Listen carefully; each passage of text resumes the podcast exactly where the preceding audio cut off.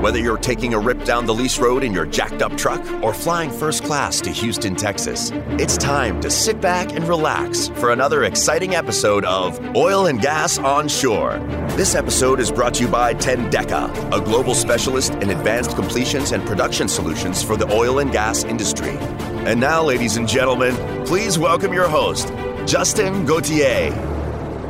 Welcome to this week's episode. I'm sitting here this afternoon at the Cannon with Mr. Brandon Hilts, project drilling manager. Thanks for coming to the show, my man. How you doing? Hey, thank you for having me uh, this morning over here. I'm looking forward to speaking with you. Good, man. Good. For those who don't know, Brandon's probably the baddest engineer out there. Before getting into the oil field, he spent most of his time in the octagon. So we met actually while you were at Oxy as an intern. We went out for lunch with a mutual friend who was also working at Oxy at the time. You were working as a drilling intern, right? Correct, I was. And at that time, I was attending the University of Texas. Okay. So you were going to school and working with Oxy. That's correct. Oh, wow. So how does that work? So I guess to back up, I, I started going back to school in 2010. And at that time, I attended the community college and was working for Lewis Energy down in the Eagle Ford. Okay. And they essentially gave me a flex schedule. I'd run run to campus and attend classes that only met once a week or twice a week, and then I'd run to the rig the rest of the week. You know, which is only a few hours drive from Austin, where I was living at the time. Okay. Like running to the rig as in working on the rig? Correct. Okay. Nice. And I worked different roles. You know, sometimes I'd be an extra company man if there was downhole issues on a rig whatever called for. I mean, it was really busy at the time in Eagle Ford. It was booming, and, and right. Rod Lewis was bringing out a lot of new rigs. And so it was kind of jump in where help was needed. So you were you were going to school and then you were working for Lewis whenever you had the opportunity to go out there. And so, but you know, and, and again, I have the utmost respect for guys that actually have a history of working on the rigs. I knew we'd hit it off right away because we both kind of come, we're cut from the same cloth, working drilling rigs, you know, getting our hands dirty and realizing, hey, there's a better life out there for us anyway. So tell us a bit of the backstory before life as a professional engineer, even before you were, you know, going to college and working with Lewis. What what led you to get to this point? Yeah, it's a long journey. So I grew up in the Midwest. So a lot of people think I'm a Southern boy because I've been down here for so long, but actually grew up in the Midwest, different different parts, Illinois, Kansas, Kansas City, and uh, my mother's side's from Texas, so that's my ties down here. Nice. So, are you upset about Kansas City losing? I'm a, I'm a massive Chiefs fan. So, are you? Yeah, oh, so little. Man, thanks for bringing that up. I appreciate that. yeah, it, that was a tough loss. So we'll see what the Rams can do this weekend. I don't know when this airs, but either way, I'm hoping for a Rams win. I think that'd be pretty neat. But I'm upset. Up Kansas City's. I mean, especially with Mahomes, he's such a good quarterback. Anyway, didn't need to get off on a tangent. When you said Kansas City, I had to bring it up. Hey, we could talk about the Chiefs for about an hour. I'm good for that. So. nice, nice. Okay. Uh, no, but essentially, you know, I was an underachiever as a kid, and half the time I was going to school, half the time I wasn't, okay. and you know, kind of realized I was going down a bad path, and ended up dropping out of high school and got a GED, and I had it all lined up. I went to the Army recruiter and said, "Hey, you know, can I get in on a GED?" Uh, you know, and get my parents to sign off on a waiver. And they said, well, we'll get back to you. And they, they sure enough said, yeah, we can get you in on a GED waiver.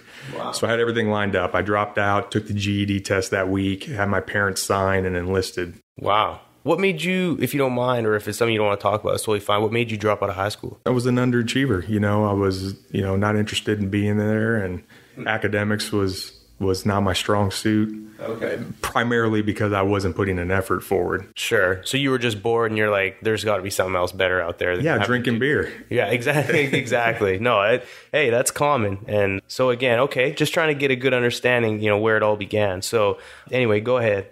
So yeah, run around, get in trouble, made that decision to get into the army. My mom happily signed off for me to go, mm-hmm. and it was a great decision because that you know serving in the infantry was a big part of how I carry myself and and conduct my business today. Wow. Well, firstly, much appreciate it and thank you for your service along with the rest of the U.S. I'm sure they greatly appreciate it. No, I appreciate that. So Absolutely. it was a win for me, but I realized I didn't want to do it for a full career and had an opportunity after I got out to get into the oil field. I met a guy named Steve Stringfellow. He's a close family friend. Okay. He's my mentor. Who was he working for at the time when you met him? Do you remember? He was either with Baker or Weatherford at the time. He's a okay. liner hanger and expandables expert internationally. He's worked all over. Cool. He has a similar story to me. West Texas guy, worked the rigs, went back to school in his 30s and got a degree with a family. Wow. Kind of modeled my career actually around Crazy. him. Man, everyone needs a mentor. I strongly believe that. Yeah, so Steve's been a big proponent, and his wife Melanie, of, of helping me make decisions as I've moved along. But he, he essentially got me my first roughnecking job, and you know, broke into my first pair of boots and Nice. How old were you when you broke out? In my 20s, early 20s and Okay. See, I've been doing it for a while. Yeah. hey, that's good. Cool. So what happened? So you you went to the rigs.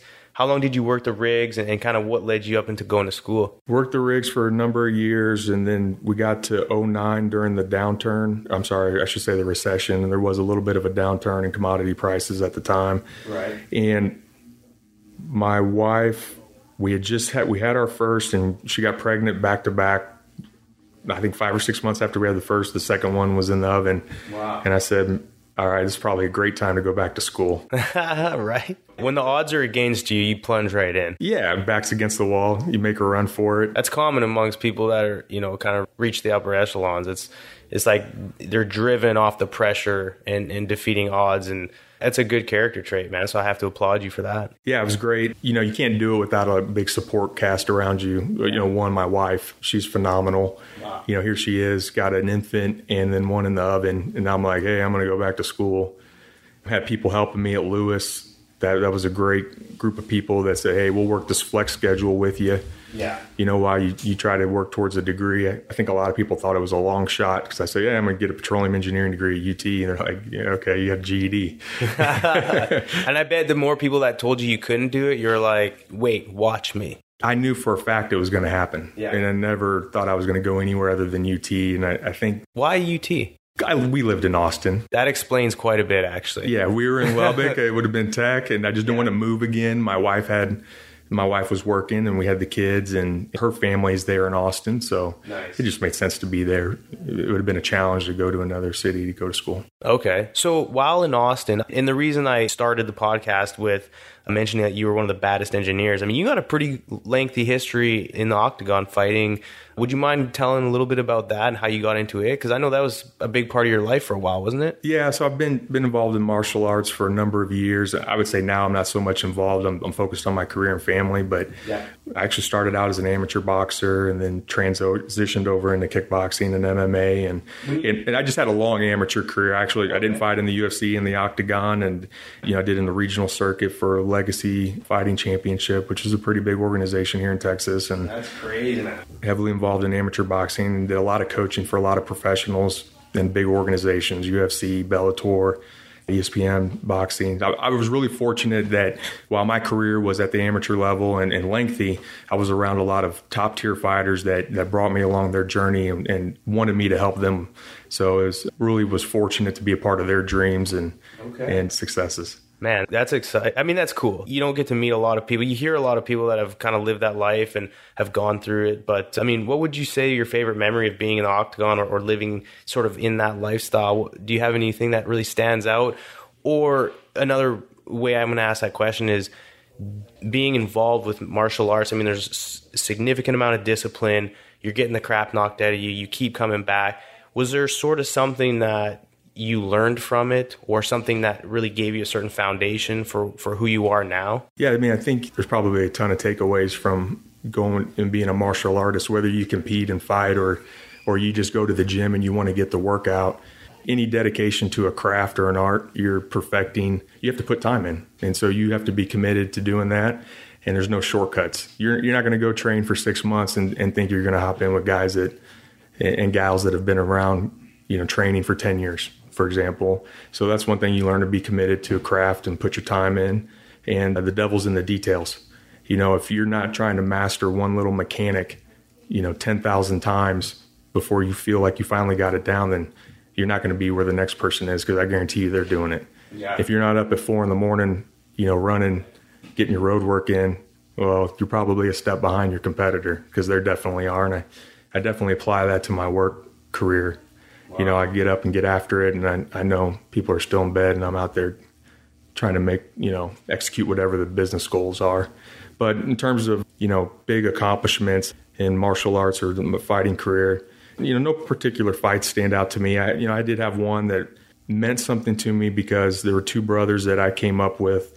They were my stable mates in boxing, the Ortiz brothers in Austin. And we had a little bit of a falling out and we hadn't seen each other for a while. Yeah. But, you know, when I had a fight coming up, they showed up even through all that and, and vice versa. When Mike Ortiz, he had to go to the championship for the Golden Gloves, he called me up to make sure I was there come wrap his hands and it's just that camaraderie you get that even if you kind of have a little disagreement and some time away it's like family right you, yeah. you look past it all and i say another one was a big memory was i was coaching kamal Shalorus. we were in the wec at the time mm-hmm. and he was fighting on it was in arizona on the phoenix card where benson henderson and anthony pettis fought. It was the kick heard around the world where he jumps off the cage. Probably everybody's seen that highlight. And we were a couple fights before that. Yeah. and it was a contender fight. He, if Kamal beat Bart Palaszewski, then he was going to fight the winner of Benson and Pettis, and he did. We got that win, and instead of getting the title fight in the WEC, the WEC was absorbed by the UFC, and so Kamal ultimately got a UFC contract, and then I went on with him when he started his UFC career. So it was a you know a lot of blood and tears to get there, and then you you get a win that's a tough win, and it's just you know it's amazing. Wow, that, that's so cool. And I have to commend you. You obviously, I'm just to guess, but you probably won more fights than you lost. And just simply looking at your ears, like you don't look like you had many bouts to the head. So I commend you for that. yeah, I think uh, I lose more fights at the house with my wife than I ever did anything. But overall, then that's a win. I feel like you know it's a net win if you accept the losses at the house. Yeah, no, I, I wasn't. My grappling game was a little weak, and that's why my ears don't don't look like a lot of my friends. But I got a few scars on my face from boxing and, and yeah. MMA for sure. Nice. Let's take a little bit of a shift here. So, what were some of the challenges? You know, you said you worked rigs, going back to school and living in school after you, because you went back to school at what age? 31, 32. In your 30s. So, I'm 40 now. So, you were obviously one of the older guys or people in your class going to, you know, it's UT, right? I started at the community college, Austin Community College, and, right. and there you have a lot of non traditional students, if you will, going back. So, right. you saw a lot. There were people that were retired going to the Austin Community College. So I didn't feel that yet. Okay. You know, it was once I got to the university that you saw the age difference kind of stand out. So did you think the maturity factor obviously you had that did it help you going back later or do you wish you had kind of went back right after high school or you know kind of made the natural transition going from high school to college it, you know it's funny how life turns out i absolutely would have failed at college i mean i dropped out of high school right so that sure. kind of says it all yeah I wasn't disciplined at that time and that age to go and put the work in to, to, get a degree, especially you know in an engineering curriculum. Right. So having gone through life and been older, been through the military, you know, established you know somewhat of a fight career and been involved with martial arts and boxing, it just yeah, it kind of definitely made it easier for me balancing family, balancing working and going to school, making sure I had good enough grades to transfer to UT after a couple years at the community college. Wow. Man, that's quite the story. So let's let's kind of shift a little bit here. The focus being, you know, obviously you're a drilling project manager. Coming out of school, you started off working for Chevron, is that correct? Yes, sir, that's okay. correct. Tell us a little bit about what your experience over there at a major, nonetheless. So I'll go one step backwards. When I when I transferred to UT, my goal was to get into deep water. Okay. And I was actually going to go. I had an offer with BP and it was just going to be a traditional internship in the summers.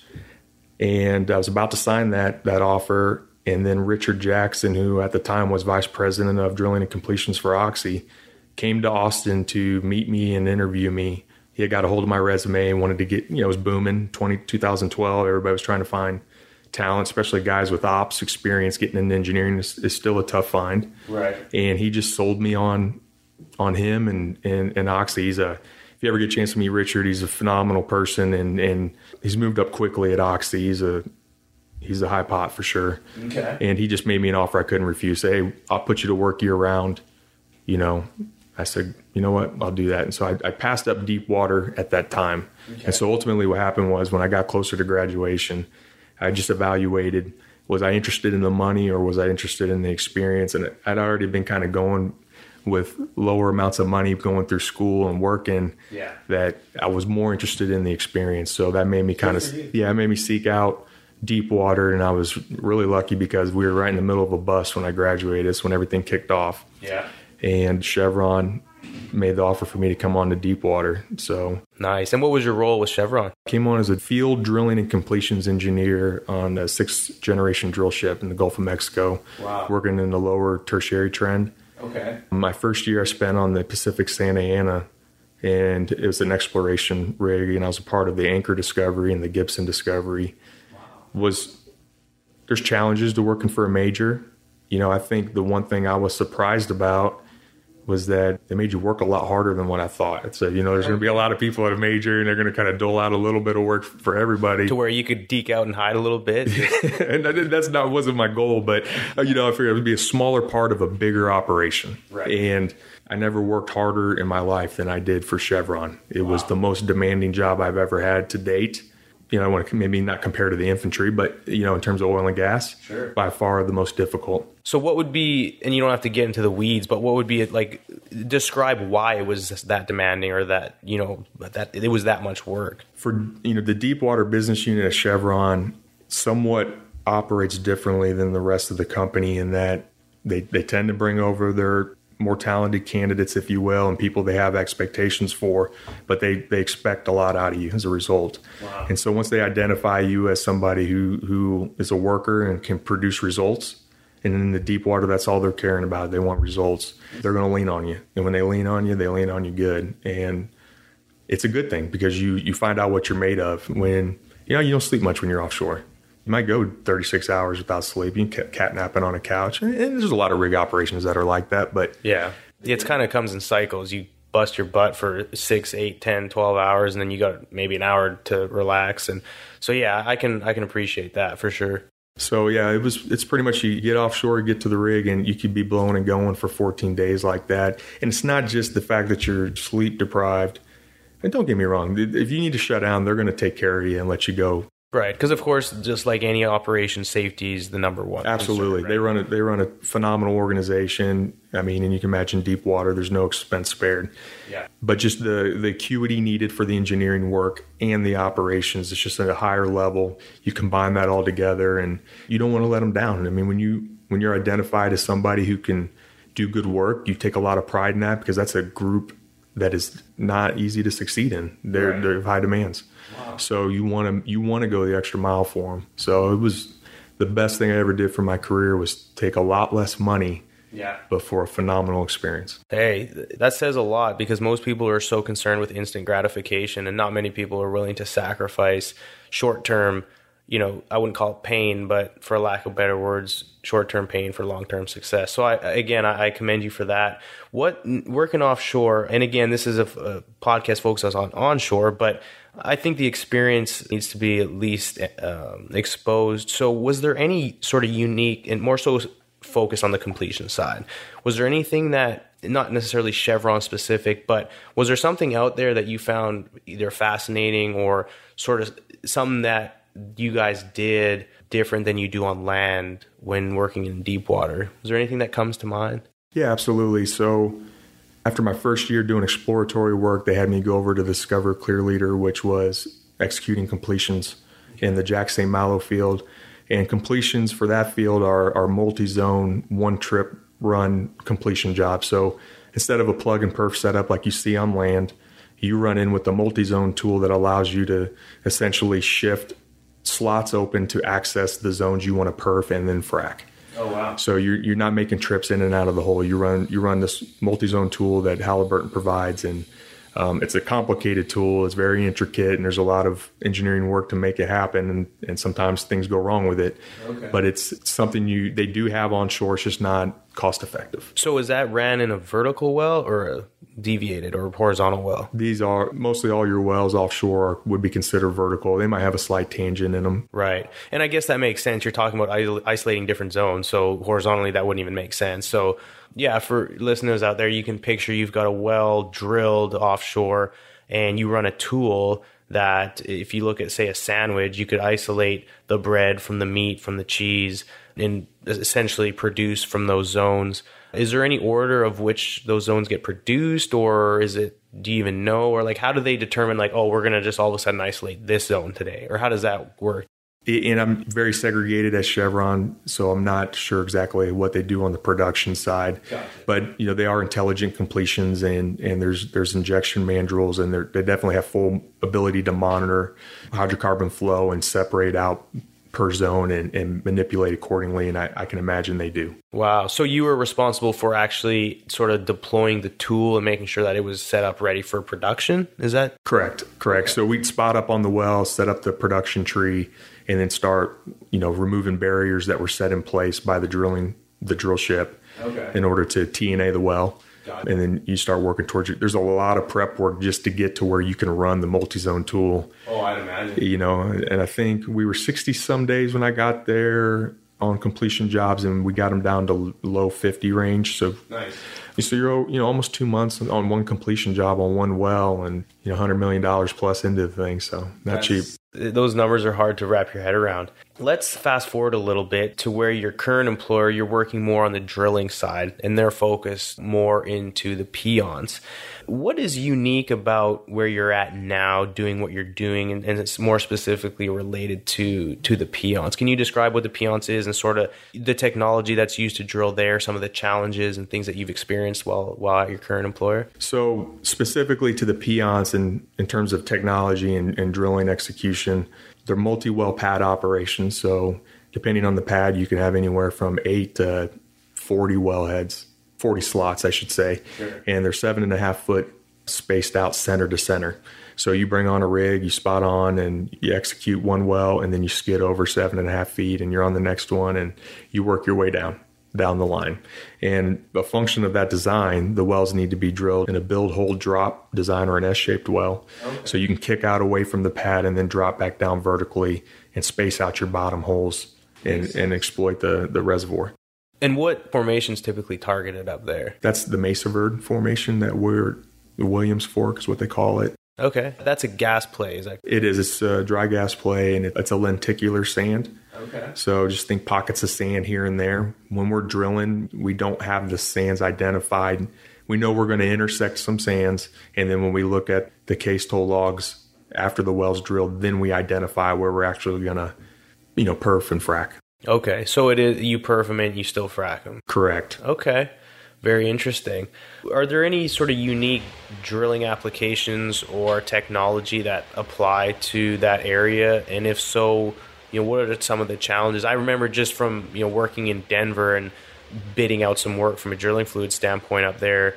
There's a high susceptibility for lost circulation, isn't there, in some some of those formations? Absolutely. So the Piceance you know, so it's a out of favor, mature basin. Operators been, you know, you talk to people they were there 15 years ago and longer, right? Yeah, yeah. It's a fairly old field. It's an it? old field, and when we took over and came up there, I didn't change any of the design. I mean, we, the BHA is the same, the well design's the same. Strictly on the operational execution, did we make a lot of step changes and.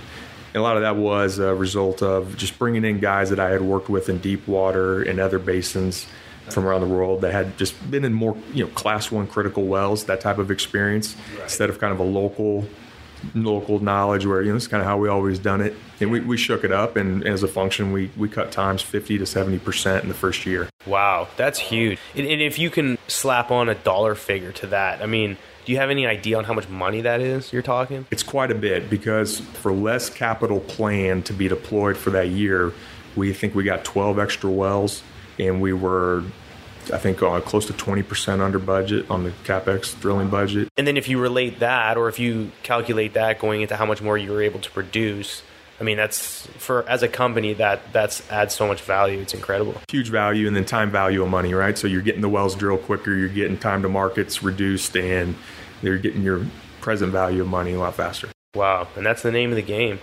So a field like that, is it? Do people come and go into fields like that as a function of gas price, or is there more? Like, why would a, a, field like that be attractive for most operators, or some operators that are looking to say pick up some assets? I mean, w- what's favorable about that area? I think it is definitely susceptible to commodity price. So you know, it, the margins are thin.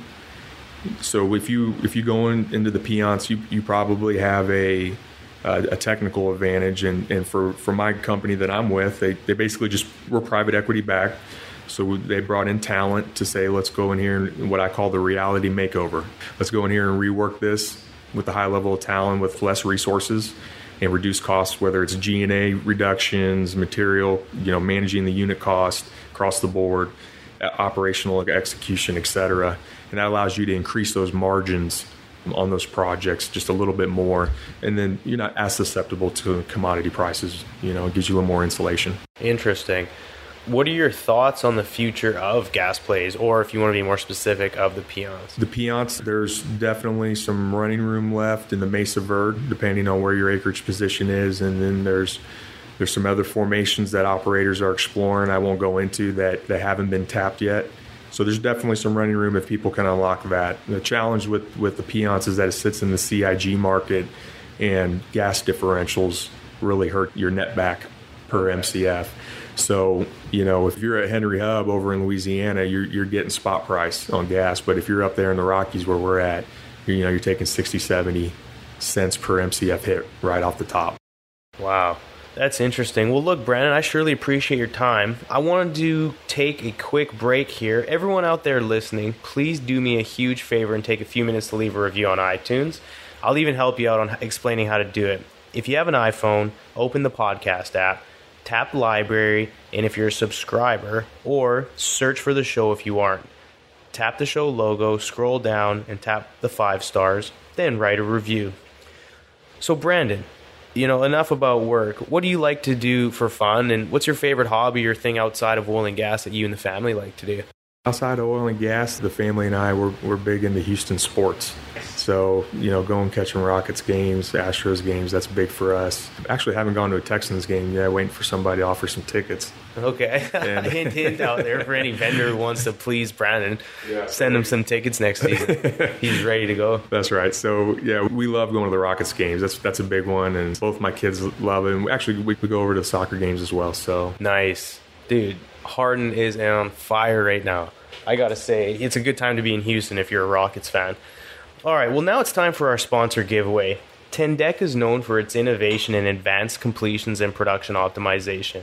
And speaking of innovation, how cool is this? A mini portable projector for all you techies out there. It's a goody mini LED projector, perfect for home theater, boardroom, office, and pocket video, which supports HDMI smartphone, PC, or laptop USB for movie and games. For a chance to win, head over to www.tendeka.com front slash podcast giveaway. And if you want to know how to spell Tendeka, it's T E N D E K A. Interested in one of the best oilfield happy hours in Houston? Come hang out with me and the rest of the OGGN group every last Tuesday of the month. Come out and enjoy a cold beer, food, and an opportunity to network with other professionals in oil and gas. Visit www.oilandgasglobalnetwork.com front slash events for more details. And thank you for listening to Oil and Gas Onshore. If you're looking for more info, visit www.oilandgasonshore.com. And Brandon, thanks again for joining me today. If people want to reach out to you to hear more about your story, are you on LinkedIn or do you even mess with social media? I'm on LinkedIn. You can find me on there. Cool. Awesome. Well, that's a wrap for now. And always remember oil and gas onshore, providing energy through innovation for the world, one well at a time. Signing out. Tune in next week for another captivating episode of Tendeka's Oil and Gas Onshore Podcast, a production of the Oil and Gas Global Network. Learn more at oilandgasglobalnetwork.com.